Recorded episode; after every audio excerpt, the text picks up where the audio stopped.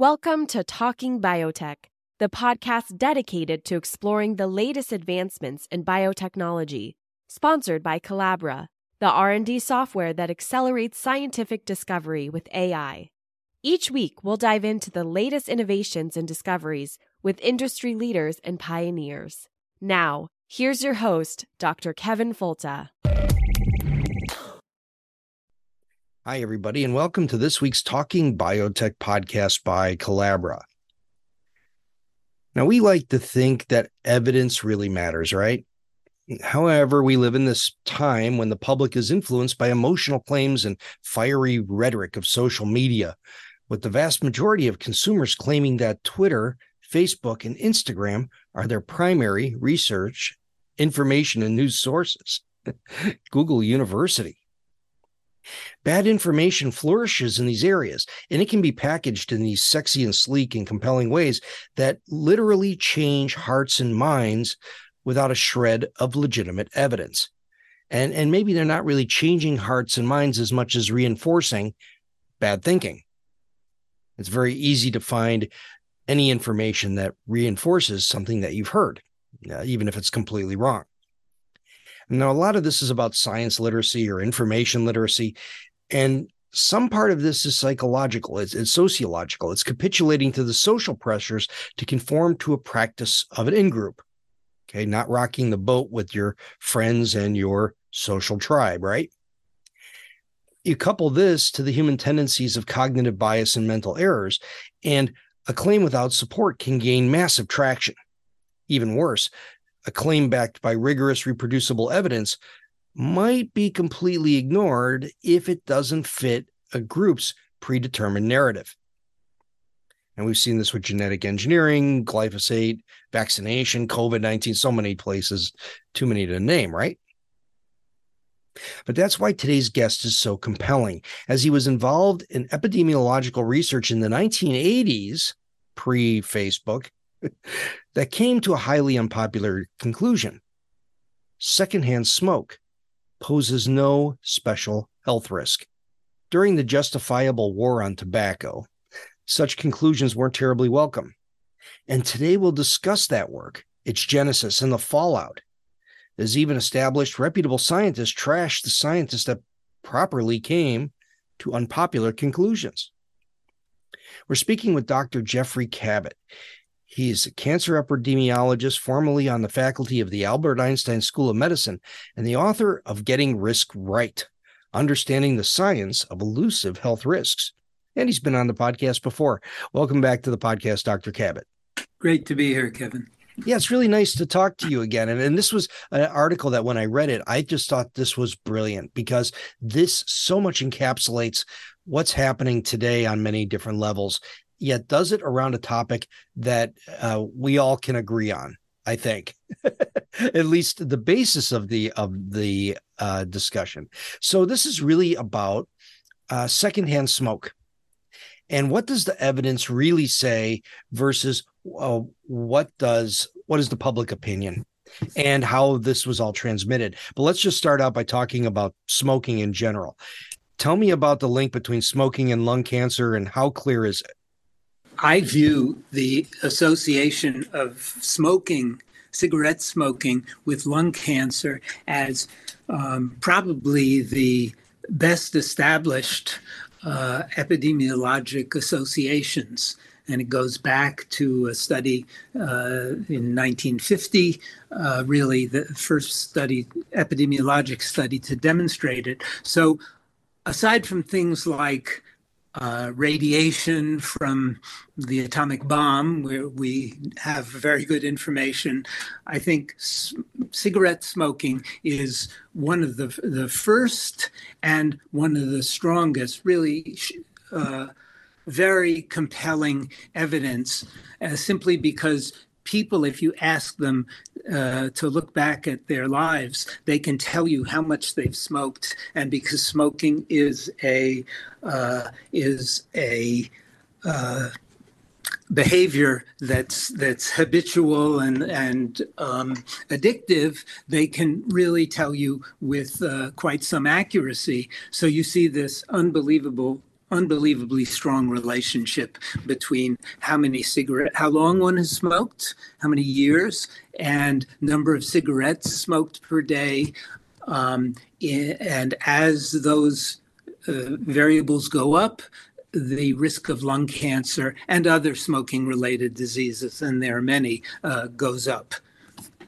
And so the hypothesis that um, secondhand smoking or passive smoking, or let's just say the um, the collateral smoke by others who live with heavy smokers, could potentially be a cancer risk, right? I mean, there's there's no reason to think that's a crazy hypothesis. It's not a crazy hypothesis.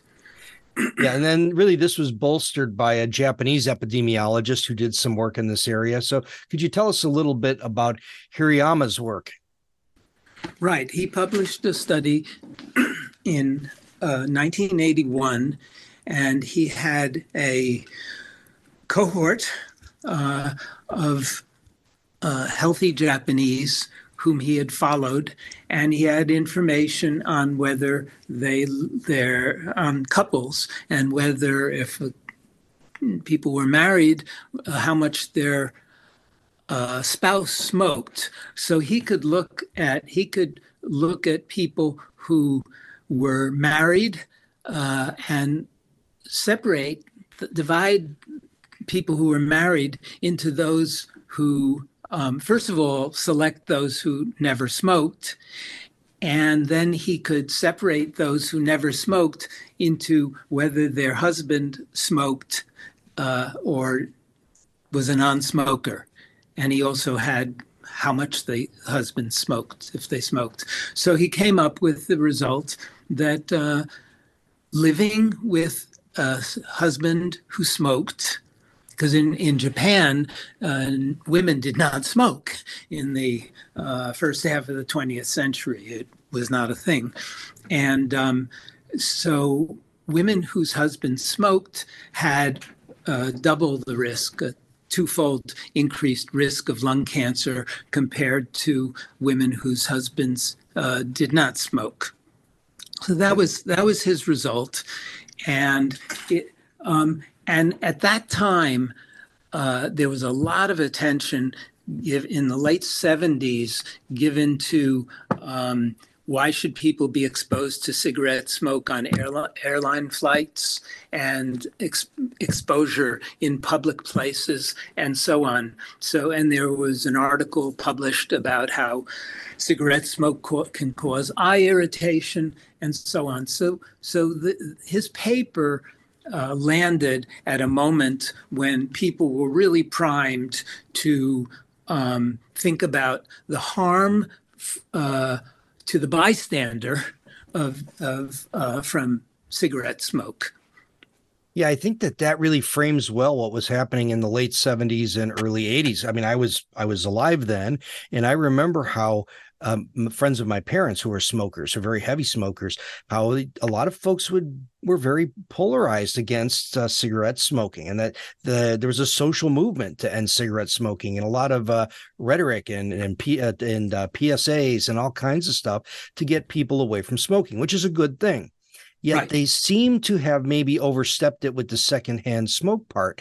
Um, so this was this article uh, by Hirayama really reinforced what everybody wanted to believe. Eh, but how did this kind of raise your ire as somebody who was looking at this a little bit differently? I was, as as we said in a long uh, declaration uh, in our article uh, in the British Medical Journal, we said we were both raised. My co-author and I were both raised in non-smoking households, and uh, and we're we didn't say this, but we were very uh, supportive of limiting people's exposure to cigarette smoke. It was it struck me as really uh, um, silly that I'd walk into a post office to mail a package and I'd be standing next to someone puffing away in this enclosed space, and I had to inhale this person's smoke. It just so I was very pro uh, controlling exposure to cigarette smoke. Furthermore, I had written and published papers on the effects of actual smoking, cigarette smoking, on lung cancer, cancer of the mouth, bladder cancer, and on and on and on. So just by by virtue of what I had spent my time as a as a professional, as a cancer epidemiologist, um, I was favorable to people not being not being exposed to what I always referred when I was interviewed by some newspapers at that time. I always said this is a totally surplus form of air pollution. This is an it's unnecessary for anyone to be exposed to this stuff if they don't want to be and you were recruited by the EPA to serve on a on a committee back in the 90s uh, to really assess what was happening with secondhand smoke. And uh, what happened on that committee? Well, um, started in 1990 and the report was published in 1992 and there was a 15 member panel of all sorts of people uh, people i knew from the national cancer institute and people who worked on uh, uh, smoking in uh, the workplace which was a topic of great interest at that time. And uh, because uh, people tend to be either exposed if they they live with someone who smokes, or the next biggest uh, exposure would probably be for people who work who uh, if there's a lot of smoking in their workplace. So um, the there was a presence of uh, anti-smoking organizations which were very um, very well organized very vocal and um, and the committee it was a strange situation. The EPA had really commissioned a report to be written by some uh, in house EPA people and by some outside consultants. And these were very well meaning people. But they drafted a report which uh, they sent around to the 15 members of the committee in, in advance of the meeting. And we all had to comment on the the report that they drafted.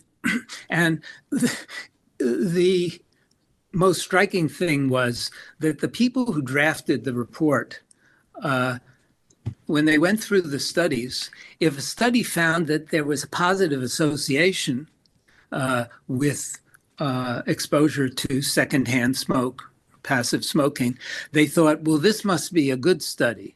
Why? Because it found a, re- a positive result.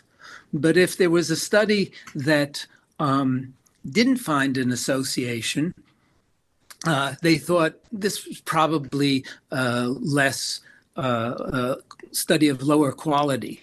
Now, when we met, everyone mentioned this and said to the the in-house uh, committee, they said, uh, "This is not the way you evaluate studies, guys."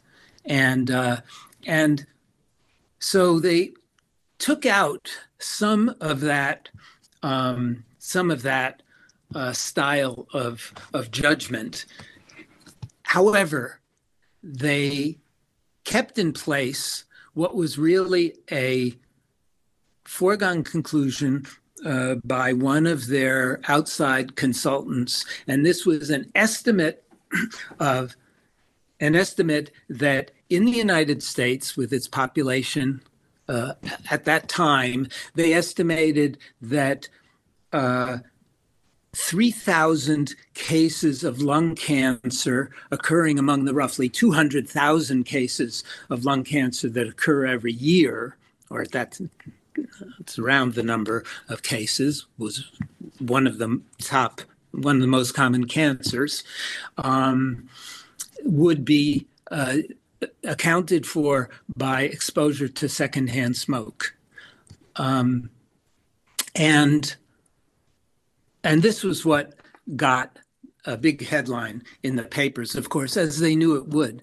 There was only one problem with this, and that was that that that estimate of three three thousand extra cases of lung cancer due to secondhand smoke uh, they only got that if they used a uh, a weak statistical test. If they did the appropriate statistical test, which I won't go into, it's called a two tailed test, and it's based on the fact that when you do a study in biology, you never know uh, what the outcome is going to be. You, you can think you have a medicine that's going to cure people, you have to look at the opposite possibility uh, which is that this medicine that you think is so great, say ivermectin or whatever, uh, may not be, may have a a um, detrimental effect, and so so this um, the EPA co- conclusion had a big impact, and it had the impact that they wanted it to have, which was that it set the foundation for uh, cities and and other jurisdictions to pass anti-smoking uh, regulations. But it was found, but but it was a signal that the data were very weak. And when the data are extremely weak, I mean, you you later then would follow up by trying to come up with better tests. And can you kind of take me through the improved studies and how they were structured so that you could get data that were a little more robust to make that conclusion?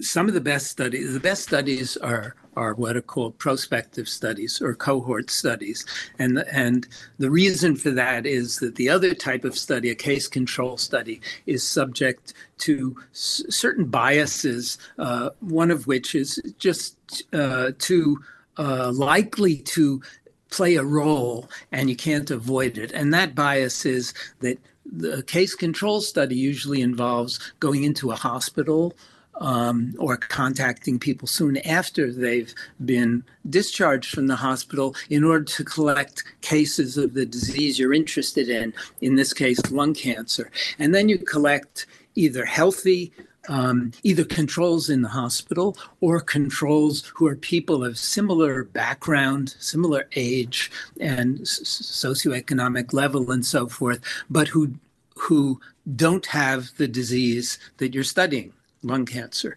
Um, and when you when you do the interviewing, and I've had a lot of experience interviewing people in these studies, um, when you when you interview, you um, have to realize that if you're interviewing a patient with lung cancer and you're asking them to cast their mind back and tell you about their exposures, uh, they have a inclination to look to to think back more intensively over what might have caused their cancer.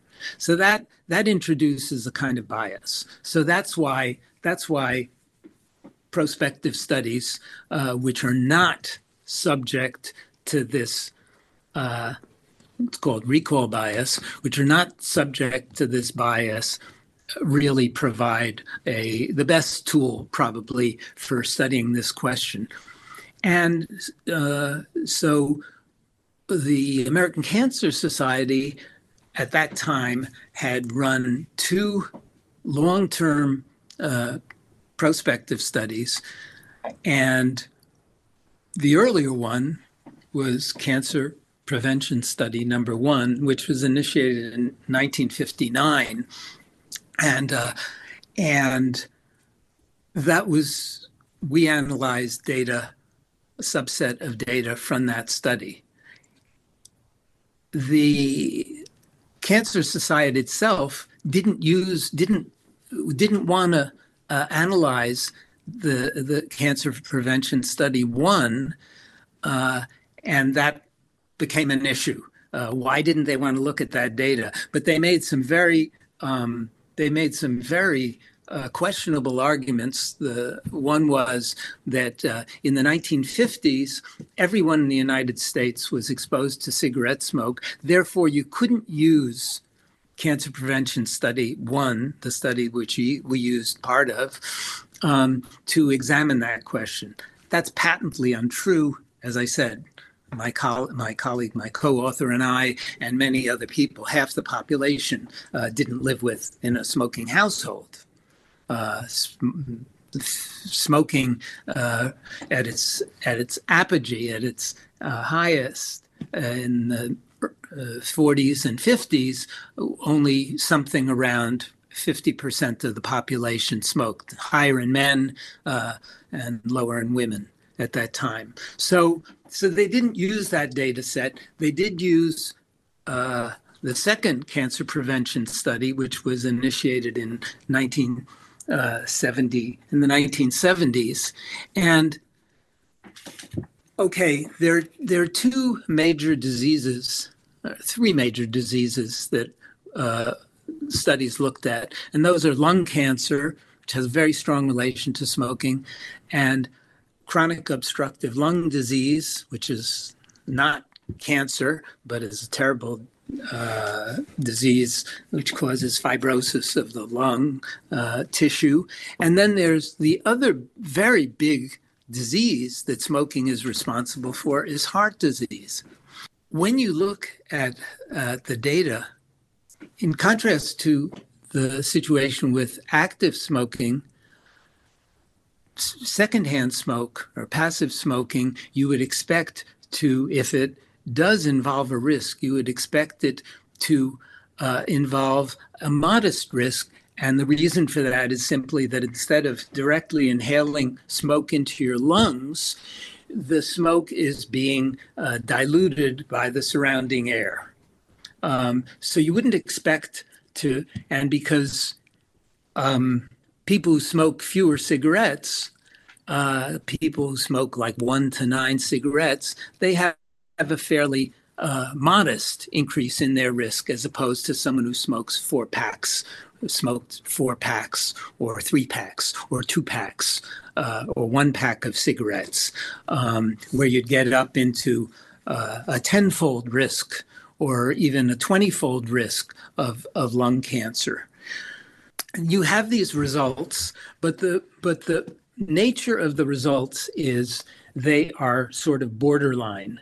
They are, uh, some of them make it to statistical significance. You may have a doubling of risk, which for an epidemiologist is not a huge uh, increase, uh, partly because uh, limitations of the study and the questions that you ask and your ability to measure the thing you're studying uh, can uh, swamp a double a twofold risk. But many of the many of the uh, results that came people came up with in these published studies were borderline 1.3, 1.5, uh, 2, and so forth.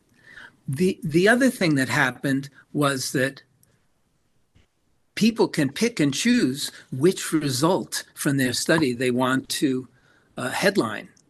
And so we actually showed in the paper we wrote after the uh, in 2006 we showed that um, how in some studies people chose the higher uh, number or the highest number uh, to to highlight. So this is how this is how uh, the certainty got uh, produced, got generated by the media and by epidemiologists who were convinced that this was a real risk, that there was no doubt about it, uh, because they select, tended to select the um, results that pointed to that that um, pointed most strongly in their data to to the existence of a risk. And your paper in 2003 had some rather reasonable conclusions that were pretty were very firm showing that this did not appear to be a risk and so tell me some of the about that paper and some of the fallout that came from it my colleague Jim Enstrom, uh, who was an epidemiologist at UCLA, he approached me because of my background, because of my having uh, done studies, case control studies on this in the 80s and published, and because I was on the EPA committee. So he approached me and asked me if I'd like to.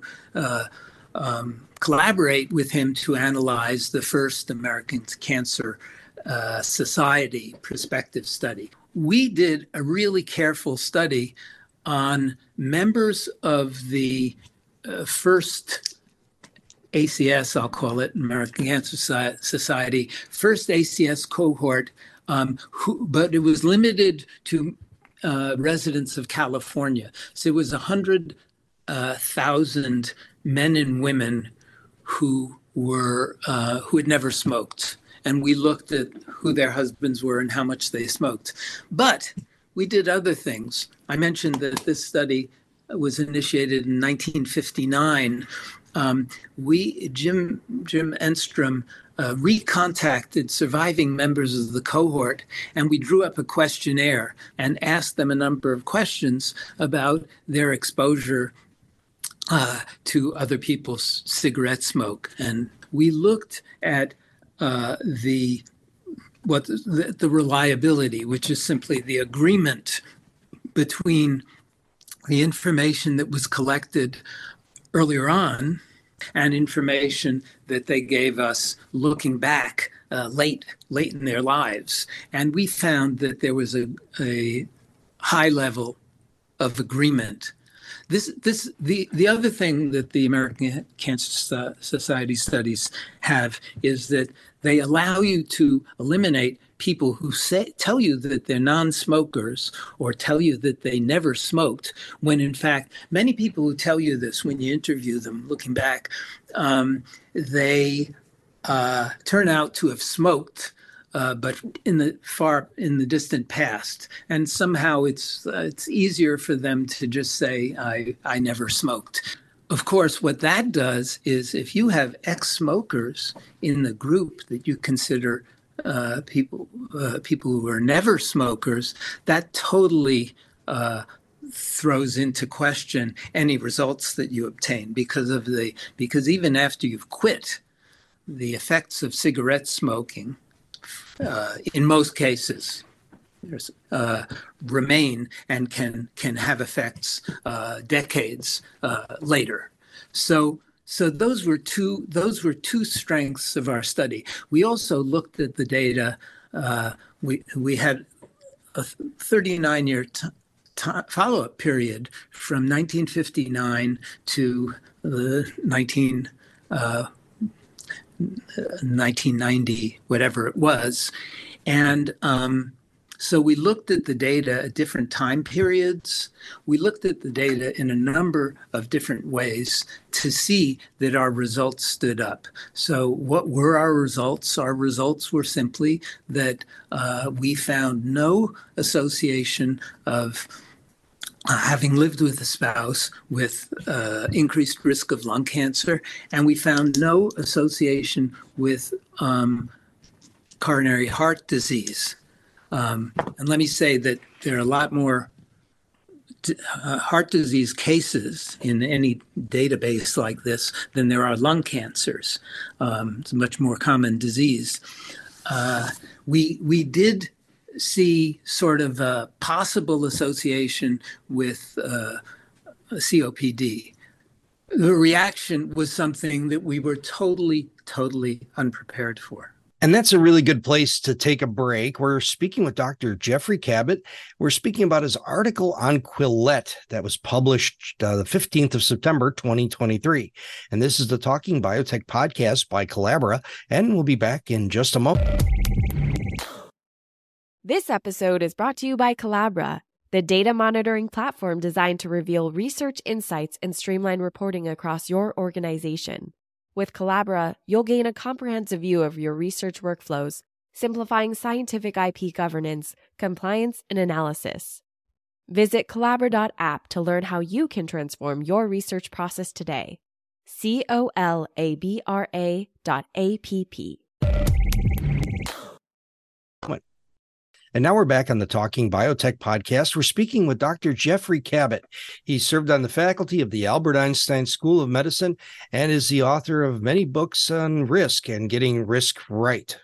We're speaking about something that occurred quite a while ago, at least in terms of modern times, with respect to how a public decision essentially those who wanted to shape a public decision in the days before social media were able to really change the public perception about secondhand smoke, disregarding the actual data.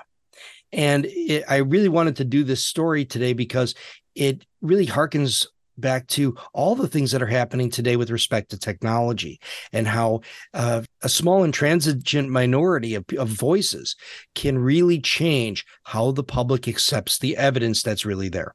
So, when we left off, we were speaking about your 2003 paper and the findings within. And just to recap, there was no association with secondhand smoke. Um, was there an association with lung cancer? No, no, there was absolutely no association with lung cancer or with heart disease, and only sort of a whiff of an association uh, with uh, COPD, chronic obstructive lung disease. And, and that is in contrast to uh, this detailed table, um, table 10, in which we showed uh, what it looks like for smokers of different uh, intensity, different levels of cigarette smoking with all three diseases, men and women. And mm-hmm. we showed for people who are the lightest of smokers, which was one to nine cigarettes per day, and then going up uh, uh, up to people who were the heaviest smokers, who smoked between 40 and, if you believe it, 80 cigarettes a day. Um, that was that was the maximum. The contrast that we were trying to convey was that uh, there may be some slight risk, but it's not really uh, clear enough because it's so weak in the data that you can't really say that, aha, we're seeing a, uh, a definitive increase in risk. So that was really that was really what the paper was trying to convey. But as we'll get to, uh, that, that wasn't the message that got across. Well, the, the message that was there also was when you looked at smoking and lung cancer, there was a dose response relationship, right? Absolutely. And for but even even the most striking thing is is that smoking has a different relationship with heart disease. The risk is much lower. It goes up. It's a like a doubling, or maybe above a doubling, maybe a tripling. But I'd be wary of that for a, someone who currently smokes compared to uh, uh, someone who's never smoked. So it's much lower. I mean, the risk for lung cancer is say 15 fold increase in risk. Nevertheless, we showed even in that weak relationship with heart disease, we showed a, a growing and steadily increasing risk for light smokers versus heavier versus even heavier and so smokers so that was very uh, that was very compelling. You could really see this in men and in women smokers. And there was no question that you were looking at a real relationship. So um, and we looked at people who had heavy passive smoke exposure too, uh, versus we looked at how heavy the exposure was, how much the spouse smoked, and nowhere did we find any any signal. Well, and the BMJ kind of saw that they could lean into this a little bit and maybe show how you're maybe uh, use you as a cover story that may be a little bit provocative. So, what was on the cover of that particular issue? Well, it really it really came as a total surprise out of the blue to us when we saw the the publication because they put a photograph on the cover and the photograph showed a workplace, an office in California, and and blazoned on the entranceway in this uh, to this office uh, was a sign saying that um, exposure to secondhand cigarette smoke may be may cause cancer and and then they slapped they gave the title uh, their their title for the purposes of the cover, not something we wrote, was um, "Passive Smoking May Not Kill." Mm-hmm. So that was very that was very catchy, and they, so it was the lead the lead article, and uh, it was in in that year 2003 it got more hits than than just any but one i think article in the in the bmj so we were um we were famous or or infamous. Well well to be clear this was peer reviewed and very transparently peer reviewed it was they brought in extra statisticians. They had their own statisticians and they had other statisticians and top statisticians review the thing. And, uh, and it was a very, very positive um, review experience in the sense that they asked additional questions. They said, You have the data on this. Why don't you look at this? And uh, have you considered this? And we did everything. And not only that, um, this is something I thought was was uh, really um, admirable. They posted the whole review history uh, on their website, so that anyone who is interested in looking at uh, the criticisms and our responses and what the review entailed could read it on their website. Well, when this article came out, it was peer reviewed, it was evaluated by experts, yet pushed back against what was considered to be conventional knowledge that secondhand smoke was trouble. What was the fallout? The American Cancer Society and issued a press release saying that the study was fatally flawed and supported by the tobacco industry. So they did everything they could to um, to destroy the the credibility of the study. And that's that's partly why i um, wrote this longish uh, article to explain what was really going on. Uh, no, no one had read the full paper but in a way reading the paper wasn't the point what we came to realize is that it was the conclusion that people couldn't tolerate because they felt that they uh, that it was proven beyond any doubt that uh, exposure to passive smoking uh, caused uh, increased mortality, caused lung cancer, and so forth. So what happened was that anyone could write a what was called a rapid response to the journal, an electronic uh, letter to the journal. So, in the space of a month or two, the journal received 180 of these rapid responses, and uh, most of them were filled with uh, indignation and uh, name calling and people asked how the journal could publish such a piece of um, such a piece of garbage, and um, it was clearly wrong. On the other hand, a minority of writers, maybe 25%, uh, supported the paper, and uh, one person from the United States uh, said, What I do when I read a paper is I read the methods section first. And if the methods section is is junk, then I don't read any further. He said, read the methods section and and study carefully what these people did. Well, that is um, that is exactly what it did. It never got. And so that was one big part of the fallout was all these responses. How many of them criticized the work itself in a cogent, relevant way, or was it really just ad hominem? There were no one, none of these letters got into the uh, details of what we did. No one uh, commented really on our um, methods, on the quality of our methods, uh, or our analyses. That was it was not it was not not about the science. And, and was it funded by the tobacco industry? It was not funded by the tobacco industry. Uh, the for most of the 39 years during which uh, Dr. Enstrom followed this cohort of of California members, uh, enrollees in the American Cancer Society study.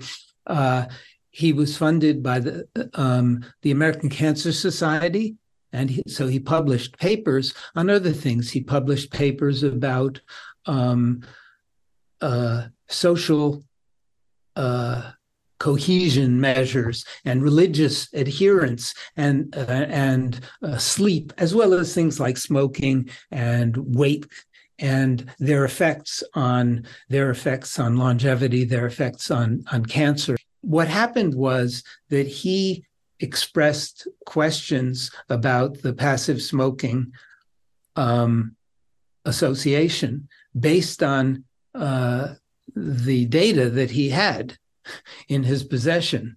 So at that point, once he expressed uh, skepticism uh, of this relationship, uh, which he wanted to study, he wanted to do a better study than had been done.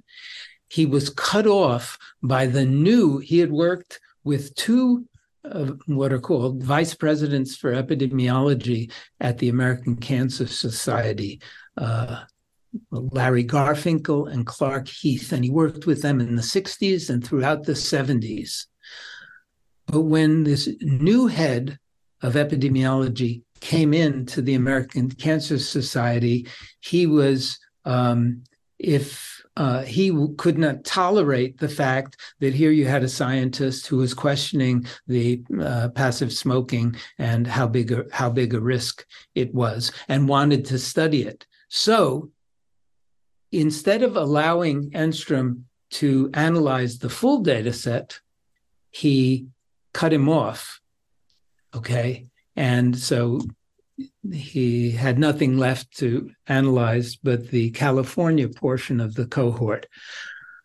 And he could not get support from the ACS, uh, needless to say, or from the state of California, which had also become very militant in its views on passive smoking. So he he turned to something that's called the Center for Indoor Air Research, and this was set up with monies contributed by the uh, tobacco industry, but overseen by a scientific board and researchers who allocated the money.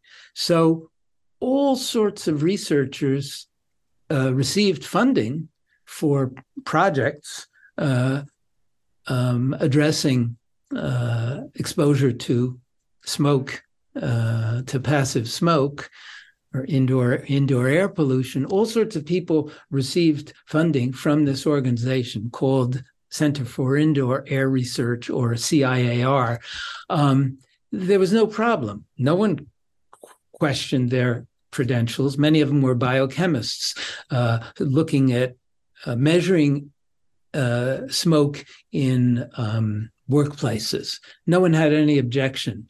The reason they had an objection to uh, our study was twofold. First, that instead of just measuring the stuff, we were actually looking at well, what is the uh, measurable effect of this stuff in an epidemiologic population.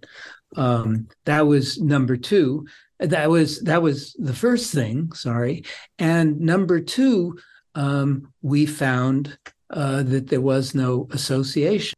They trotted out support for, from the tobacco industry in order to discredit us. It was as simple as that. If they had uh, had any um, any interest in looking at the facts, looking at our previous uh, publication record uh, on smoking and other questions in epidemiology, and the funding and the execution of this study, uh, they would have thought twice about saying this.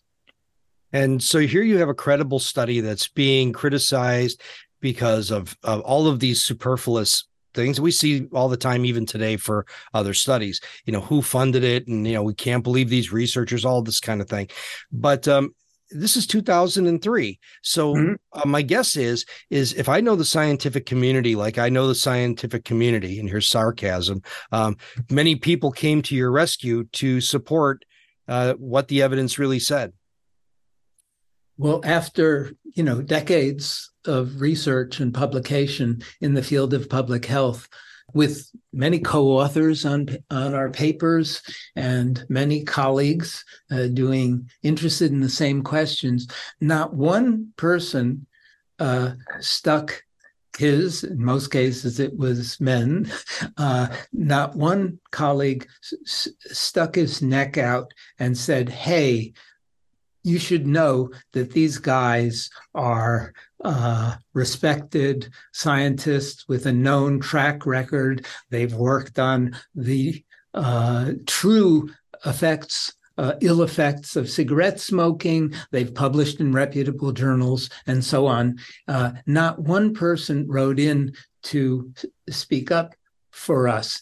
And you can see because of the nastiness and the no holds barred nature of these um, these controversies that arise, uh, you could see why no one would stick their neck out. Anyway, that to me was was profoundly profoundly depressing. Yeah, and, and it's also pre-Twitter, right? I mean, this is this is before really social media ballooned That's and right. really would have hung you out to dry. That's right. Uh, but there have been studies since. I mean, this is 20 years ago. So, what have additional analyses shown in the time since your 2003 paper? Good question. Well, to answer that question, uh, we did we did a meta-analysis. Um, we did a meta-analysis in 2006, which we published, and really we showed it often depends on what uh, risk uh, results you pull out of the individual papers. You're comparing, you're bringing together, you're assembling uh, a, an overview of a number of different studies to in the with the idea of getting a more stable, a more reliable estimate of what the risk is. Well, there were different uh, studies uh, meta analyses conducted on the question of passive smoking, and they would come up with, I'm searching my memory, they would come up with an increased risk of, say, 1.7 uh, or something on that order, um, or whatever they came up with. It was a weakish uh, relative risk. And, um, but what we showed was that if you went back to the original papers and you uh, looked at the risk estimates, uh, there was a ver- often there would be a variety of risk estimates, and uh, f- for example, you look at people whose husbands were ex-smokers, people who quit, and and all sorts of uh, different details, and you could see that really people doing a meta-analysis uh, had a choice of which estimates to to use to select and use and plug into their uh, overview. What we showed in our 2006 uh, paper with its own meta-analysis, we showed that um, people often picked the higher or the highest estimate to plug in to their meta-analysis. So depending on how you conducted the meta-analysis, you could either find a significant um, the, that really is where we are even even up to the present with the findings on on passive smoking. It's it's um it's iffy. Going back to the EPA uh, people employees who drafted the that uh, report, uh, people actually uh, did meta-analyses and they didn't cite studies using CPS1. They didn't cite our study. This is the IARC uh, that I'm thinking of, but others as well. So they didn't cite um, our study. So what were they doing? They were kicking out a study because it was not because it was less. It's one of it's definitely one of the higher quality studies. Uh, our BMJ paper. Um, they're kicking it out because it showed the wrong result. Yeah, it kind of harkens back to other things we're seeing today, where the better studies that don't fit expectations are somehow uh, either uh, trashed or weird questions about you find them. grounds you find grounds for rejecting them. You find grounds for that's a nice way to say that. But what's the big message here? I mean this shows us the social blind spots that we are willing to tolerate don't just end with the public that they seem to permeate science as well. And so what what's the big take home message from this? And what do people really learn from your article and your experience one has to keep in mind that scientists are human. No one's interested in a study that finds um, no association of a, a, potential risk that people are interested in. That's why passive smoking is a good sort of a good template, a good example, because nobody thinks about passive smoking now. No one's studying it, no one's interested in it. It's sort of uh, vanished. So dredging up this thing from the past, because it's 20 years since the BMJ article, was a way to to highlight something that's really a general thing that we're not used to uh, seeing talked about. That is, scientists are human positive results are the currency of, of science. You come up with an idea that something may be playing a role, that something is important, and you try to do the best experiment or the best study you can to evaluate the role of this, whatever this factor is. And, and implicitly, you're hoping that it has some impact, that all the work you put in to uh, all, uh, put in on it um, uh, turned up something of importance. And as I said, publication and in a medical journal it depends on having interesting results, and advancement depends on this. So, but we all, at the same time, we have to realize many things that get published have results that never get replicated. And these we refer to as false positives. Okay, they're positive because one study finds it, and then you do larger, better, um, more powerful studies. And at the end of a line, and this can go on for a decade or or longer, and um, when different people anal- uh, address the question, and in the end, you often get uh, uh, noticeably better studies. And it turns out that something that made terrible, huge headlines in 1993. For example, uh, women with higher levels of the pesticide DDT have in their blood have a fourfold increased risk of breast cancer. Well, when, as studies came out um, over a 10 year period, and you, if you look at the studies chronologically, the early ones first, so there's a fourfold increased risk. That drops down to 1.3 in the next study. Um, and then it drops down to 1.0 uh, to no increased risk. And yet, and yet people were this got a tremendous amount of coverage. And women eh, where i was uh, on long island at, at suny uh, medical school and uh, women in the 90s were terribly worried about environmental causes of breast cancer. And people were the impact of this result published in a journal of the National Cancer Institute um, by reputable epidemiologists saying that exposure to DDT uh, caused a quadrupling of your risk of breast cancer. You can't imagine. I mean, this is tremendously um, has a tremendous impact. Use, I use the passive smoking example to show that this is a pattern. And my real take home is I divulge it. I give it at the, towards the end of the article, and I say something along the lines uh, that we need to realize uh, that finding an association in an epidemiologic study does not justify a claim that that association uh, reflects a relationship in the world, real world.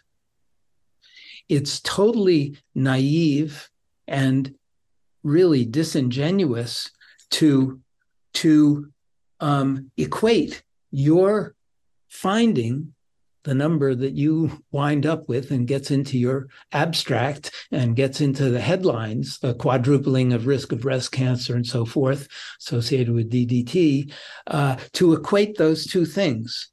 The reality is uh, you're not capturing all of the biases, all of the nuances, all of the intermediate steps that need to be pinned down um, to make an assertion like that. Epidemiologists know this. They teach it to their graduate students. They, te- they tell you um, this is this is an association from a study that has its strengths and its weaknesses and its limitations and it's conducted in some population. Well what happens in what do you see in other populations? And so on. But when they publish a paper on passive smoking or electro electromagnetic fields or DDT and breast cancer, something else happens. And what happens is that you've got this huge, tremendous human interest. And uh, these and what you publish has a tr- has a tremendous power over people, and you can't you can't ignore that that power. Well, this has been a real eye opener, and it was really good for me because it just shows that many of the issues we're facing today with misinformation and disinformation that also has this large part of turning a blind eye to the actual evidence. And we're seeing this more and more with COVID, with vaccination, with glyphosate, with many of these hot button issues. So, Dr. Geoffrey Kabat, thank you for joining me. And if people want to learn more about what you do and your thoughts and your work that you do, where would they find more information? The, the best place to go is uh, my um, webpage, which is simply uh, my name, uh, geoffreykabat.com. Uh, so if you if you Google and my name is the English spelling G E O F F R E Y and the last name is K A B A T, people typically make about four uh, typos in spelling my my first name and last name. So um, it uh, that web page will come up. And I also occasionally comment on Twitter. And I'm one of the, I guess I'm one of the diehards uh, who still feels that uh, reluctant to give up Twitter, which in my experience has been uh, very, very uh, tremendously useful. Um, so those are, that's uh, the, the web page gives information about all it gives links to all of my articles and it talks gives information about my books and um, other, and it addresses some general topics. No, very good. Well, thank you very much for joining me, and we'll follow through uh, next time. Hopefully, uh, something pretty soon. Thank you. Great. It was a pleasure. Thanks, Kevin. And thank you for listening to another episode of Talking Biotech Podcast. Really important lesson in here. And that is let the evidence be your guide. Vet the evidence to determine whether or not it's the best. Challenge your beliefs rather than uh, simply find data that support them. This is a really important way in controlling our biases and cognitive errors that lead us to better answers faster. This is the Talking Biotech Podcast, and we'll talk to you again next week. You've been listening to Talking Biotech, sponsored by Colabra, the platform that bridges the gap between siloed research tools. With Colabra's electronic lab notebook, scientists can work together in real time, sharing data and insights with ease. Revolutionize your research collaboration. Sign up for a demo today at colabra.app. C O L A B R A dot A P P.